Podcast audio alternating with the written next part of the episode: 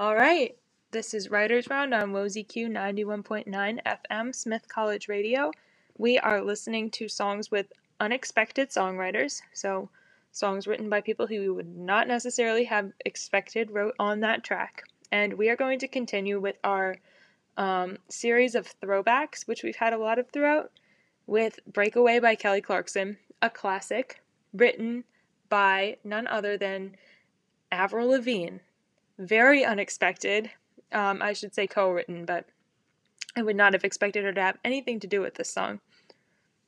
And after that, we're going to go to a couple songs written by Sia. So, first we'll have Diamonds by Rihanna and Pretty Hurts by Beyonce. Okay, enjoy.